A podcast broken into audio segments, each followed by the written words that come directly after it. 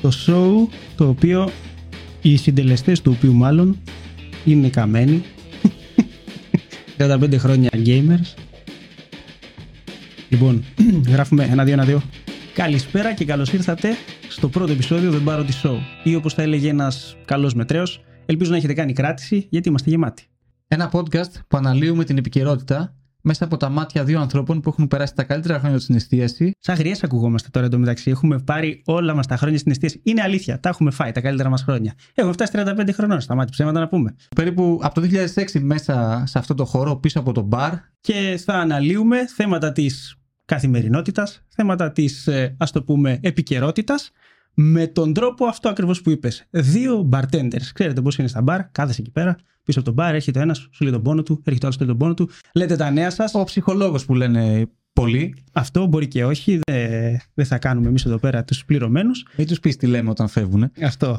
Οπότε από αυτή την πλευρά θα αναλύσουμε μερικά θεματάκια και τι πιο ωραίο να αναλύσουμε και επίκαιρο. αυτές τις μέρες, επίκαιρο πάντα, γιατί είμαστε βασισμένοι στην επικαιρότητα, να αναλύσουμε ένα θέμα που καίει όλη την Ελλάδα, τη βαριά οικονομία και βιομηχανία αυτής της χώρας, που είναι ο τουρισμός, ότι δεν πάει στα μάτι ο κόσμος θα δουλέψει στη σεζόν. 120.000 λέει θέσεις εργασίας και νέες. Ναι, δεν πάνε να δουλέψουν στην εστίαση για ποιο λόγο όμως; Ε, αυτό θα αναλύσουμε τώρα. Ακριβώς. Οπότε...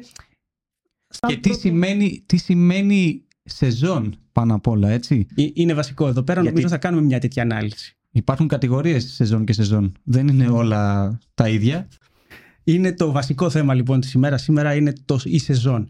Είναι γιατί ο κόσμος δεν θα πάει. Θα το δούμε από μια πιο χαλαρή, ας το πούμε, τοποθέτηση. Ε, take it with a grain of salt που λένε και στο χωριό μου.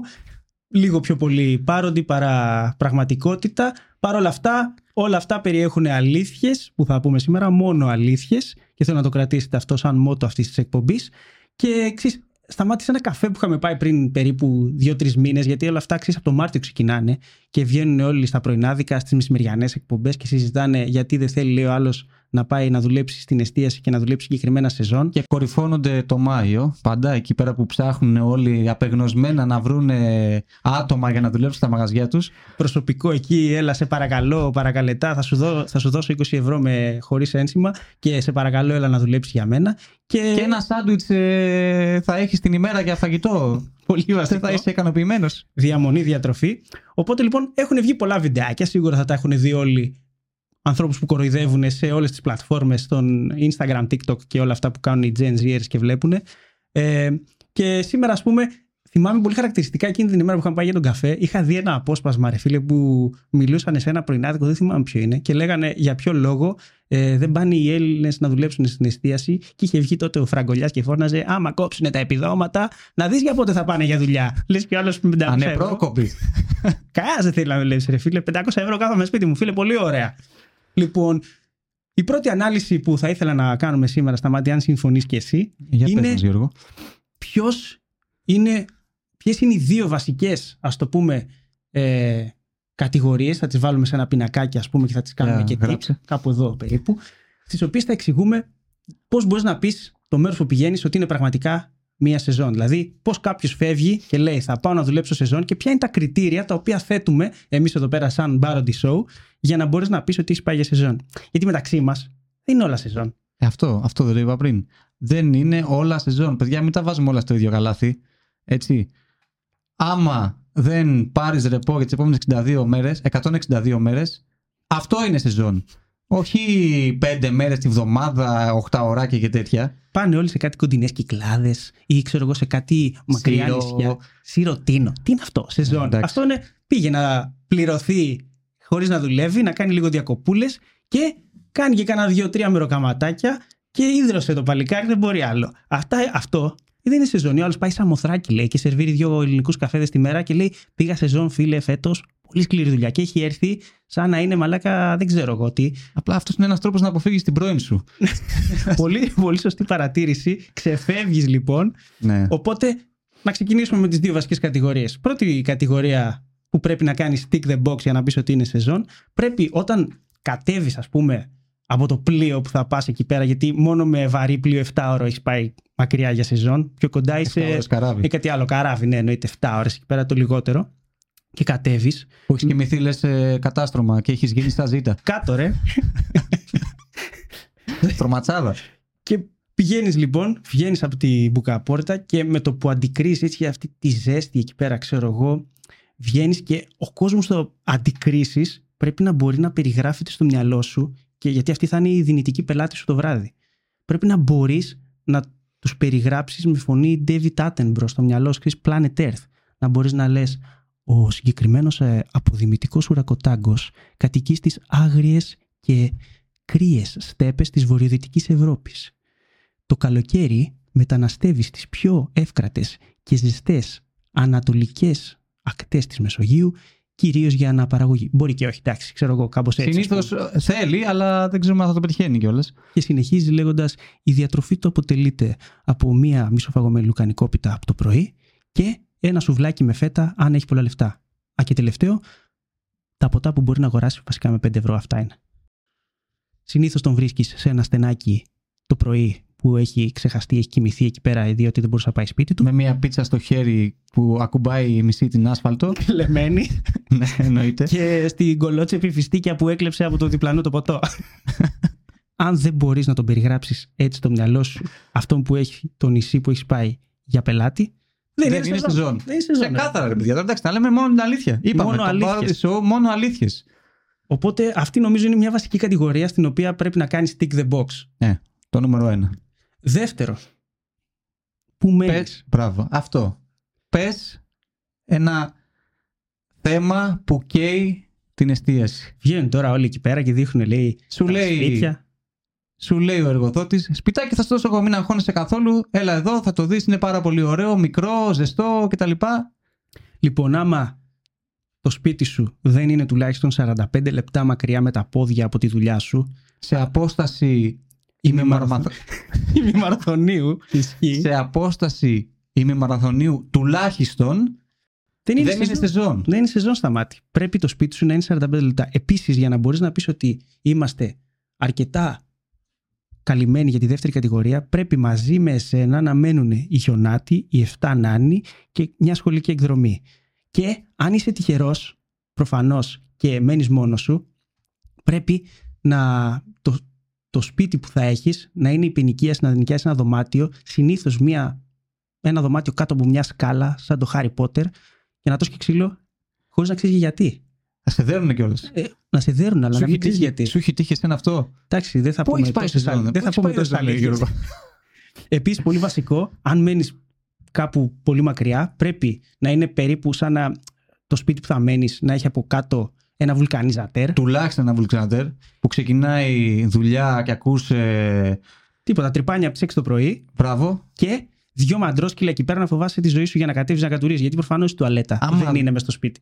Πρέπει να ρισκάρεις, φίλε, για να πας να πάρεις σούπερ μάρκετ, να πας για βάρδια. Πρέπει να ρισκάρεις όταν θα βγαίνει στο σπίτι. Η ζωή σου πρέπει να είναι σαν περιγραφή του παππού σου που πήγαινε για σχολείο το 1950 και έπρεπε να περάσει βροχή, χαλάζει, χιόνι και ξέρω εγώ το μαστιγώνανε κιόλας. Αυτό, αυτό είναι πραγματική σεζόν. Εμείς περπατάγαμε δύο-μισή ώρες για να πάμε σχολείο. Ε, φίλε, έτσι ακριβώς είναι και μια καλή σεζόν σε ένα νησί του Αιγαίου, θεωρώ.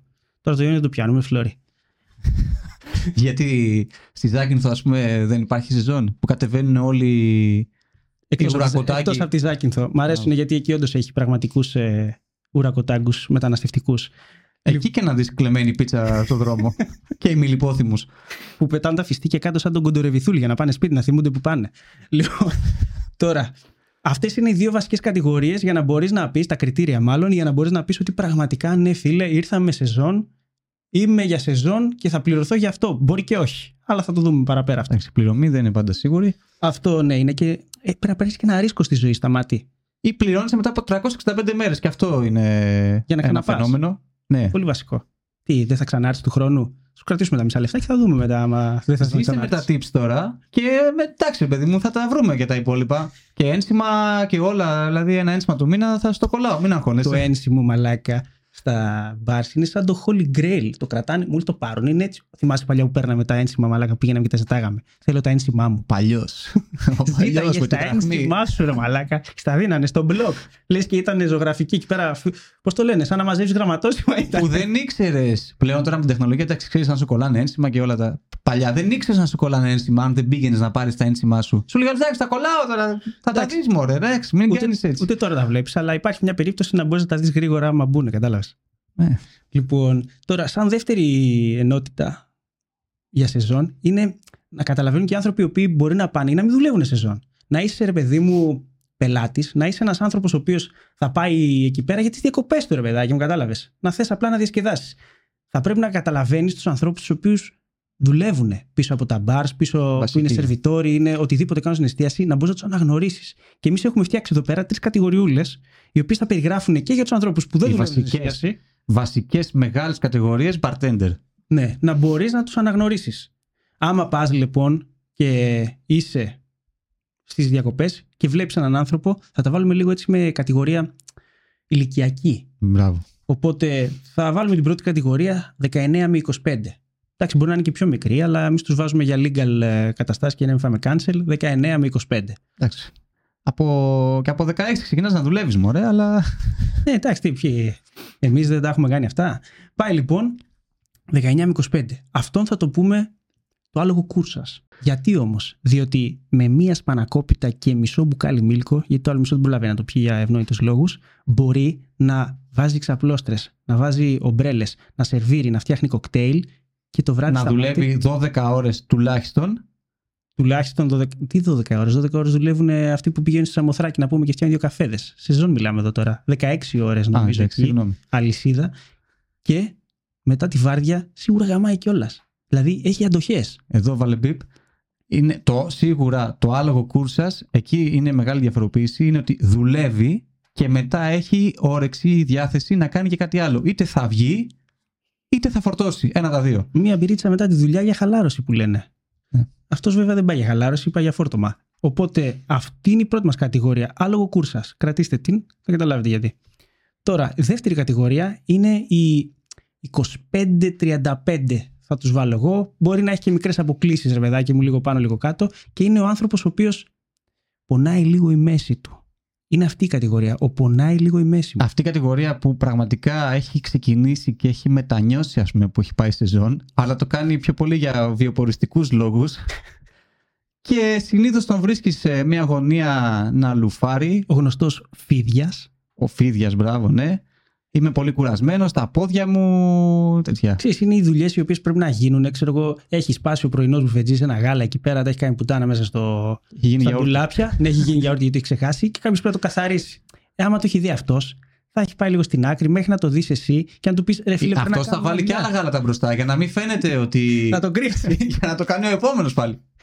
και προφανώς, άμα του πεις ότι αδερφέ, πρέπει να κάνουμε μία δουλειά, πρέπει να το φτιάξουμε λίγο, θα σου πει Ρε αδερφέ, πονάει λίγο η μέση μου σήμερα, είμαι και λίγο κουρασμένος, έχω κάποια προβλήματα τώρα. Σε παρακαλώ, μήπως μπορείς. Είναι μια γενική κατηγορία, σίγουρα θα τους έχετε δει. Είναι αυτοί που περπατάνε και Υπάρχουν λίγο ανάμεσά αργά. μας. Ναι, ρε. Ζουν ανάμεσά μας, Διακόπουλος. Οπότε αυτή θα την έβαζα γενικά σαν κατηγορία. Δεν ξέρω, σου τικάρει όλα τα boxes. Είναι μια γενική Ναι, κατηγορία. βέβαια υπάρχει και άλλη κατηγορία, δεν είναι μόνο αυτές οι δύο. Γιατί έχουμε και μετά τα 35. Μετά τα 35 είναι η τρίτη και τελευταία κατηγορία θα έβαζα γιατί δεν χρειάζεται παραπάνω. Είναι 35 μέχρι τάφο. Μέχρι το άπειρο. Μέχρι εκεί που δεν, ρε παιδί μου, δεν έχει. Μέχρι να τερματίσει τη ζωή. Είναι οι λεγόμενοι δεινόσαυροι. Είναι αυτά τα απομεινάρια. είναι τα. Πώς να το πω, το απολύθωμα από μια άλλη εποχή, ρε. Είναι αυτοί οι άνθρωποι που μπορεί να τους βλέπεις και να είναι, ξέρω εγώ, 40 χρονών και να έχουν άσπρο μαλλί, σαν τον Γκάνταλφ, και να είναι μαυρισμένοι, σαν αυτές τις Ιταλίδες, ρε Μαλάκα, που τις ξεχνάνε καν σε κάτι βράχια, σαν πεταλίδες, Που να έχει πούμε. ξεραθεί το δέρμα του από τόσα χρόνια σεζόν που έχει πάει συνεχόμενα. Μόνιμος κάτοικου Μπιτσόμπαρου.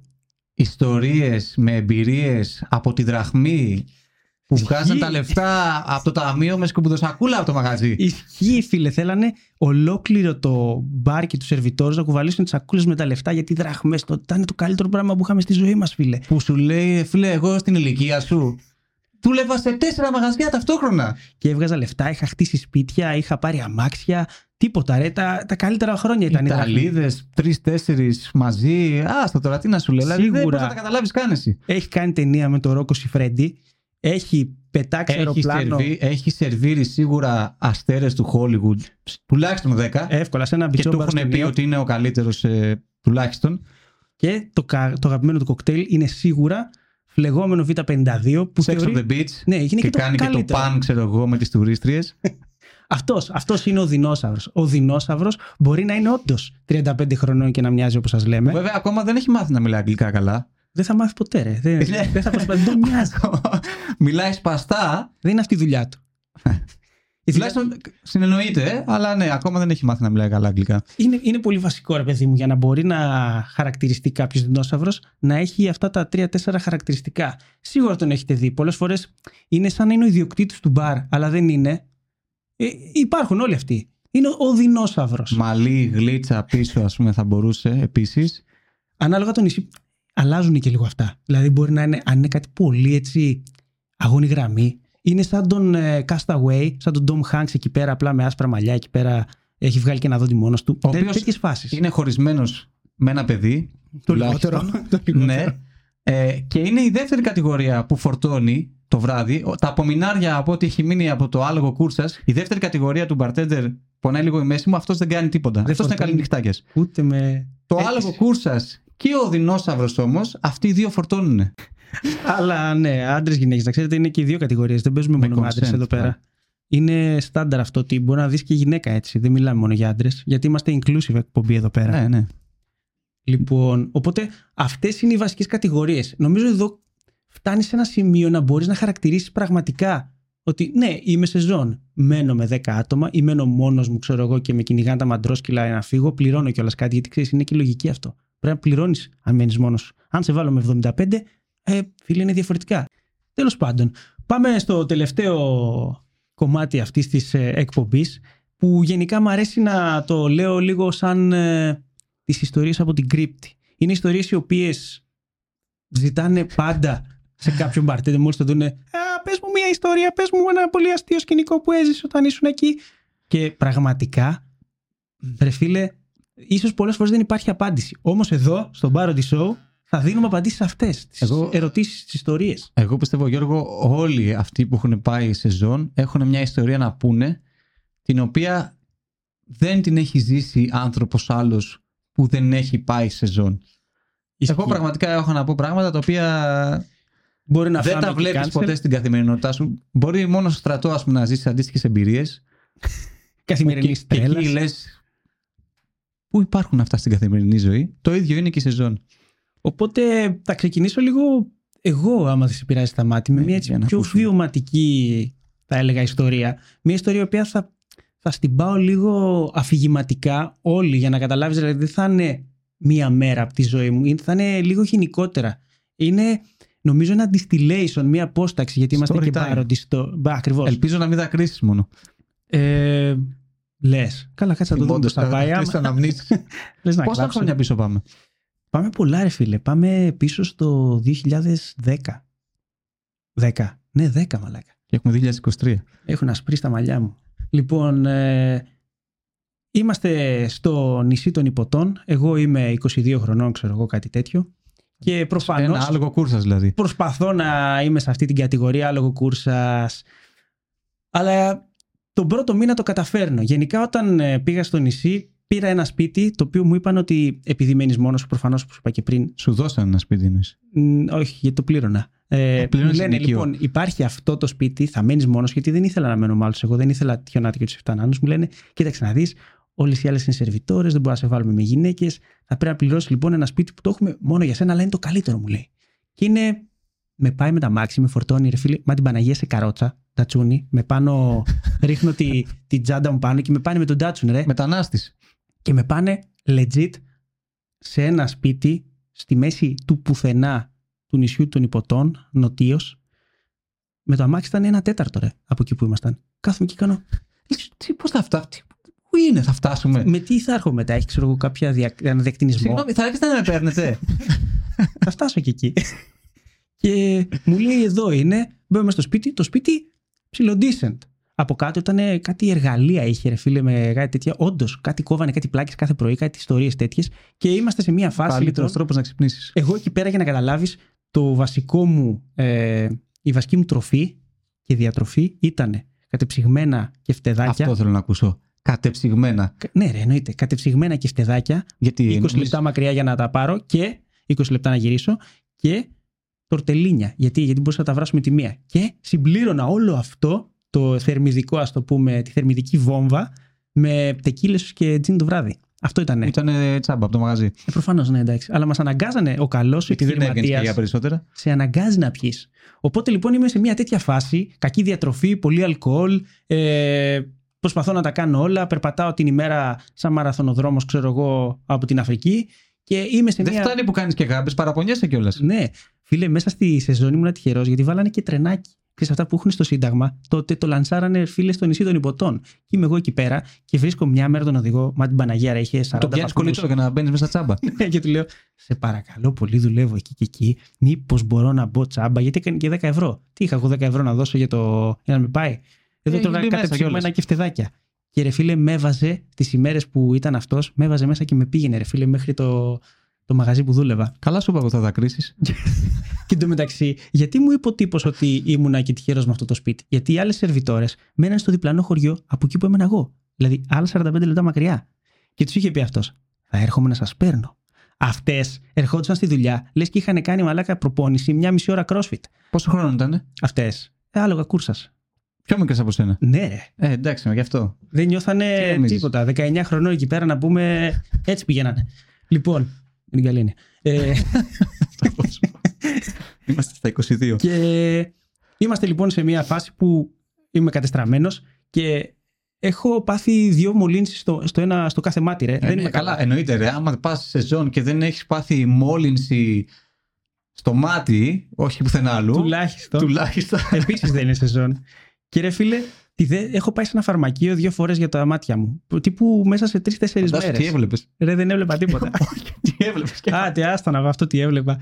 και έχω σκάσει λοιπόν μια μέρα έτσι όπως είμαι στον μπαρ το βράδυ και ρε φίλε, κάνει το αυτή μου ένα τσαφ και σταματάω να ακούω από το δεξί αυτή. Legit, σταματάω να ακούω από το δεξί αυτή. Πηγαίνω στον. ε, Έχει παραγγείλεις από το άλλο αυτή. Τι ναι, δεν καταλαβαίνεις. αυτό. Έτσι ήμουν άλλο το βράδυ. Και σκάω λοιπόν στο φαρμακοποιό την επόμενη μέρα. Μου λέει, Οπ, πού είσαι, Βεχταρά μου, τι έγινε, ξέρεις, κλασικός φαρμακοποιός Ρόδου. Ε, Πεχταρά μεγάλος εννοείται και αυτός σίγουρα δεινόσαυρος μιας άλλης εποχής. Απλά είχε ένα φαρμακείο η μάνα του, ξέρω εγώ. και το είχε Έχουν δει βγει. τα μάτια του. Και μου λέει, Τι έπαθες, Όλα καλά. Του λέω, Ρε φίλε, δεν ακούω από το δεξί αυτή. Τι μπορεί να συμβαίνει. Και, μου- και τι μου λέει, Εγώ νομίζω θα μου πει, Έχεις αβιταμίνωση, ξέρω εγώ, ή δυνατή μουσική. που Περιμένεις ακούς». να ακούσεις μια σοβαρή αντιμετώπιση. Και τι μου λέει, Γαμάς χωρίς καπότα. Γιατί ε, εννοεί από εκεί ξεκινάνε όλα. Αδερφέ, έχεις κάτι για το αυτή. Τέλος πάντων, και έχω φιλοξενήσει τρεις τύπους ε, φίλους μου εκείνη την περίοδο στο σπίτι. Επειδή έμενα μόνος μου, είχα αυτό το καλό. Μπορούσα να φιλοξενήσω όσους ήθελα. Και είχα δύο κρεβάτια. Είναι αυτό Έχω- που έρχονται, σε επισκέπτονται όλοι όμως. Ναι, ρε. Οι φίλοι σου. Αφού είναι τσάμπα. Τσάμπα, σεζόν, διακοπές. Φαγητό, ποτό, όλα μαζί. Και φτεδάκια από το ψυγείο μου. Και έχουμε σκάσει λοιπόν στη φάση που έχω δύο κρεβάτια και για να φιλοξενήσουμε και τον άλλον, έχω πάρει και ένα στρώμα από κάτι παιδιά από την κουζίνα που δουλεύαν στο δίπλα μαγαζί. Έχω πάρει λοιπόν ένα στρώμα, το έχω ρίξει πάτωμα και μένουν εκεί. Και την ημέρα, μια μέρα πάω να Δεν φύγω. χρειάζεται και τίποτα περισσότερο. Ε, τι, βασικά πράγματα, ρε. Τίποτα, ρε. Παίζει να μην είχε ούτε σεντόνια. Έτσι να κοιμόντουσαν, ρε. Μια χαρά, Αυτούς που μια περιγράφω. χαρά. Σαν τους ουρακοτάκους. Αφού είχε και στρώμα, μην πει, δεν μπορεί να πει τίποτα. Δεν είχα κανένα πρόβλημα. Και ρε φίλε, έτσι όπως είμαστε μια μέρα, σκάμε λίγο, φεύγω εγώ από το σπίτι και έχω παρατηρήσει, επειδή άφηνα τις μπαλκονόπορτες όλες ανοιχτές, ότι υπάρχει κάτι δίπλα στην τουλάπα που ήταν σαν, σαν να έχεις γδάρει ένα πλαστικό, ρε φίλε. Το κλωτσάω εγώ έτσι, σαν κλασικός 20χρονο που δεν του νοιάζει τίποτα. Θα το Και πάρει πάω- ο αέρα, δεν και χρειάζεται να πάω σκουπίσω. δουλειά. Έτσι όπως είμαι στη δουλειά, βλέπω τηλέφωνο Παναγιώτης, το παιδί που έμενε σπίτι. Ένας από αυτούς. Μου κάνει Καλά, ρε Μαλάκα, είσαι σοβαρός. Κάθομαι εγώ έτσι λέω: Τι έγινε, Παναγιώτη, όλα καλά. Είμαι στη δουλειά, ξέρεις. Μου λέει: Ρε φίλε, μένουμε με ένα φίδι όλοι μαζί εδώ πέρα, το ξέρεις. Και του κάνω: Τι φίδι, ρε Μαλάκα. Ήτανε μαλάκα ένα φίδι κουλουριασμένο δίπλα από τον τύπο που κοιμόταν στο πάτωμα με το, με το στρώμα. και το κοπανάγανε με κάτι τάβλες από το κρεβάτι με τον Πακιστανό από δίπλα. Ο καλύτερος με είναι αυτός. Δεν καταλαβαίνω γιατί παραπονιούνται. Δηλαδή, ήμαρτον. Παίζει- Είχε αλλάξει δέρμα μέσα στο σπίτι μου, ρε φίλο. Φαντάσου πόσο καιρό ήταν μέσα στο σπίτι σου και δεν είχες πάρει χαμπάρι. Μα, ε, σίγουρα μου Αλλά πού άνοιγε. να το δεις και να το ακούς δηλαδή, αφού με το ένα μάτι δεν έβλεπε, με το άλλο αυτή δεν ακού- δεν άκουγες. Παίζει να μου τρίγει τα κεφτεδάκια μου, αλλά να ξέρεις, γιατί είχα τσεκάρει ότι υπήρχε μια έλλειψη γενικά εκείνες τις μέρες. Είχες έλλειψη στα κεφτεδάκια, ναι. Είχαμε γενικά Πώς- προβλήματα. Πώς δεν μεταλλάχθηκε το φίδι με αυτά που έτρωγε; Να βγάλει πόδια. Σα- Σάβρα στο τέλος της σεζόν το φίδι. Ε, και αφού τελείωσα τη δικιά μου έτσι μακριά ιστορία, θα ήθελα να μας πεις, επειδή ξέρω, η αλήθεια είναι πως γνωρίζω πολλές από τη σεζόν που έχεις κάνει στα μάτι. Ε, γιατί είσαι, ας το πούμε, βετεράνος τη σεζόν και στα. Βιετνάμ τα τώρα οποία- εδώ. Ναι, ρε, πλατούν τώρα έχεις PTSD σαν το ράμπο, κάνεις έτσι. Έχεις Σεζόν, δουλέψει και ναι. εσύ σε μεγάλο νησί. Έχω δουλέψει στο μεγαλύτερο νησί της Ελλάδας με ουρακοτάγκους σίγουρα. Ε, λοιπόν, εγώ θυμάμαι μια ιστορία. Δούλευα με ένα φίλο από Αθήνα, είχαμε κατέβει μαζί κάτω Κρήτη και είχαμε νοικιάσει κι εμείς μαζί ένα διαμέρισμα σε καλή τιμή στο Ισόγειο. Γυρνάμε λοιπόν μια μέρα στο σπίτι, κατά τις 6-6.30 ώρα το πρωί, έχουμε φάει κάτι από φούρνο, έτσι για να μας Μια κρατήσει. πίτσα, δεν σας την είχε κλέψει κανένας; Όχι, εντάξει. Ε, κοιμόμαστε, εγώ κοιμόμουν στο σαλόνι σε ένα κρεβατάκι και ο φίλος είχε μέσα το υπνοδωμάτιο. Και πάρ το καλό, ε. Ναι, το μπούστι. το κόβουμε αυτό. Τέλος πάντων, κάποια στιγμή κατά τις 9 η ώρα με έχει πιάσει μια δίψα, ξυπνάω, πάω στο ψυγείο, ανοίγω, παίρνω ένα μπουκαλάκι νερό, κάνω έτσι να πιω, κοιτώντας μέσα τέλος πάντων το υπόλοιπο σπίτι, τι να δω. Βλέπω στο κρεβάτι που κοιμάται ο φίλος, αντί για δύο, τέσσερα πόδια. Λέω πάρε φίλε, τι έγινε, μαζί Φορτω- δεν γυρίσαμε. Φορτωτική, πότε πρόλαβε; Ναι. Το θέμα όμως ήταν ότι τα δύο άλλα πόδια ήταν κατάμαυρα από κάτω από περπάτημα σε άσφαλτο, χιλιόμετρα τώρα έτσι, όχι τα έβγαλα και μπήκα μέσα στο σπίτι. Λέω τι έγινε, ποια βρωμιάρα έχει φέρει εδώ ο φίλος στο σπίτι; Κάνω έτσι να δω, άντρας. Όπα, λέω, δεν ήξερα ότι έχει τέτοιε προτιμήσεις. δεν Μητάρα μου. κρίνουμε, αλλά δεν το ήξερα. Πάω δίπλα, του χτυπάω τα πόδια και του λέω, τι είναι αυτό, του λέω ρε. Ανοίγει τα μάτια, γουρλώνει βασικά τα μάτια όσο περισσότερο Ήταν- γινόταν. Ήταν κουταλάκι. Ήταν σχεδόν κουταλάκι, να πούμε την αλήθεια. Είχαν κοιμηθεί, ο, ο άλλος ήταν με πλάτη προς το φύλλο. Είχε μπει και από τη μέσα πλευρά, έτσι. Είχε ανοίξει και ντουλάπα. Και την καλή τη θέση. Μάλλον έψαχνα να βρει πιτζάμες, δεν ξέρω τι. να, να βάλει κάτι πιο άνετο. Σαν κύριο. και η μπαλκονόπορτα ήταν τέρμα ανοιχτή. Πίσταγε εκεί το κουρτινάκι. Πολύ ωραία.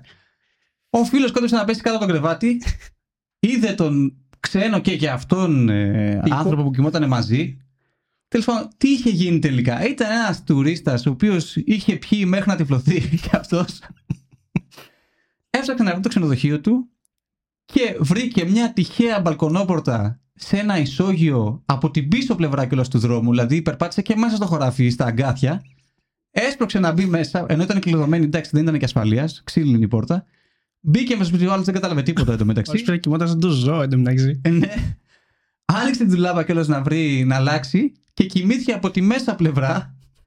Σαν να μην συμβαίνει τίποτα. Πώς δεν Του του πάτησε και μία. του φάνηκε πάρα πολύ φυσιολογικό ότι μπήκε από την μπαλκονόπορτα σε ένα δωμάτιο το οποίο δεν θύμιζε τίποτα το ξενοδοχείο του.